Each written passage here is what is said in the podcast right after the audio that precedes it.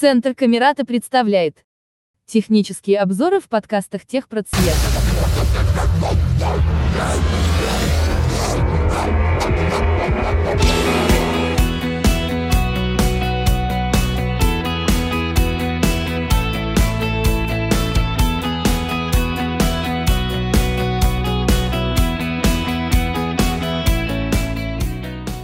Здравствуйте, меня зовут Ремезов Валерий, и сегодня я вам расскажу о приложении для незрячих пользователей AV3715. Оно предназначено для прослушивания аудиокниг, подкастов, передач и иных материалов. Это приложение было разработано под различные платформы iOS, Android, Windows. Но я покажу вам его работу на iOS. Для того, чтобы начать пользоваться приложением, вам необходимо установить его из App Store, а затем получить учетно-регистрационные данные, обратившись в местную библиотеку для незрячих. Полученный логин и пароль вы вводите в настройках приложения и получаете полный доступ к архиву библиотеки. Интерфейс у данной программы очень простой. Навигация по нему осуществляется следующими жестами. Свайпами влево и вправо вы перемещаетесь к предыдущему или следующему объекту. Свайпами вверх и вниз вы изменяете положение регулятора, будь то скорость или перемотка по времени. А двойным табом двумя пальцами вы приостанавливаете или начинаете воспроизведение аудиокниги. Сейчас я вам покажу, как выглядит главное меню приложения.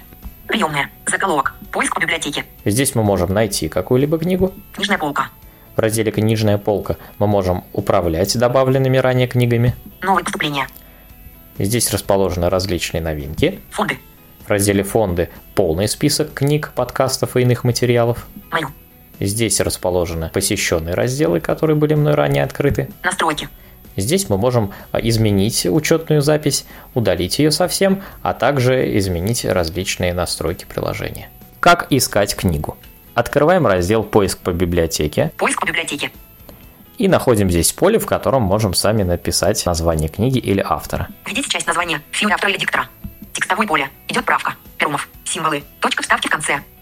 И нажимаем ОК. Перумов Н. Александровские кадеты 01, запятая Дементьеве. И далее мы можем открыть книгу или добавить ее в загрузки. Поставить на книжную полку и начать загрузку. Поставить на книжную полку. Активировать по умолчанию.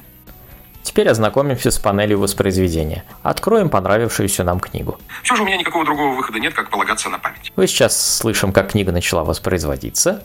Я в данном случае открыл ее на книжной полке, останавливаю воспроизведение двойным табом двумя пальцами и перемещаемся по элементам управления. Выданной книге 31. Кнопка, указывающая назад. Кнопка. Элемент регулировки.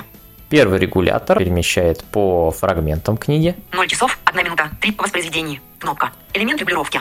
Здесь, соответственно, мы можем перематывать книгу по времени, например, на 2 минуты, на 30 секунд и так далее. Скорость 150%. Кнопка. Элемент регулировки. Регулятор скорости можем поставить обычную, замедленную или более ускоренную. Снять с книжной полки. Кнопка. Удалить можем книгу с книжной полки. Загрузить книгу. Кнопка. Добавить книгу во внутреннюю память устройства. Автостоп через 15 минут. Кнопка. Элемент регулировки. Установить автостоп э, на 15-30 минут и более. Другие книги автора и диктора. Кнопка.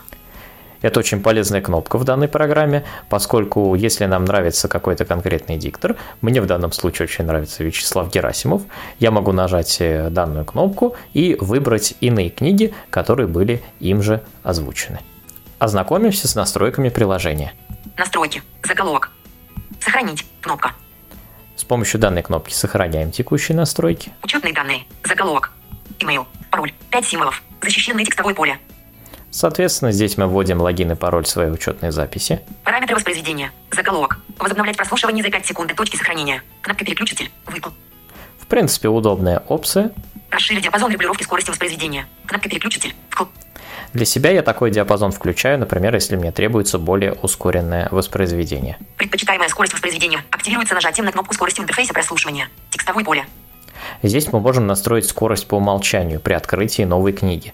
У меня стоит обычная, но, например, это не всегда удобно, если я знаю, что в основном слушаю в ускоренном формате, я могу задать свое значение. Использование сети. Заголовок. Запуск в режиме офлайн не выполнять автоматического подключения к библиотеке. Кнопка переключитель. Выпал. Данный пункт удобный, когда, например, едешь в поезде и связи нет, чтобы программа сразу открывалась и не тратила время на подключение к интернету. Я могу этот флажок поставить, и у меня будут открываться только загруженные книги. Использование сотовой сети. Разрешено. Элемент регулировки. Вот здесь мы можем для экономии данных запретить или разрешить, наоборот, использование сотовой сети. Запись книг завершена.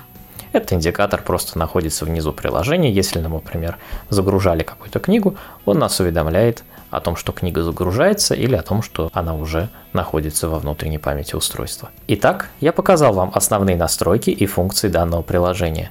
Хочу отметить, что мне нравится его доступность, все кнопки и элементы подписаны, никаких неясных элементов для меня здесь не обнаружено. Если у кого-то еще нет данной программы, обязательно установите ее и регистрируйтесь в библиотеке.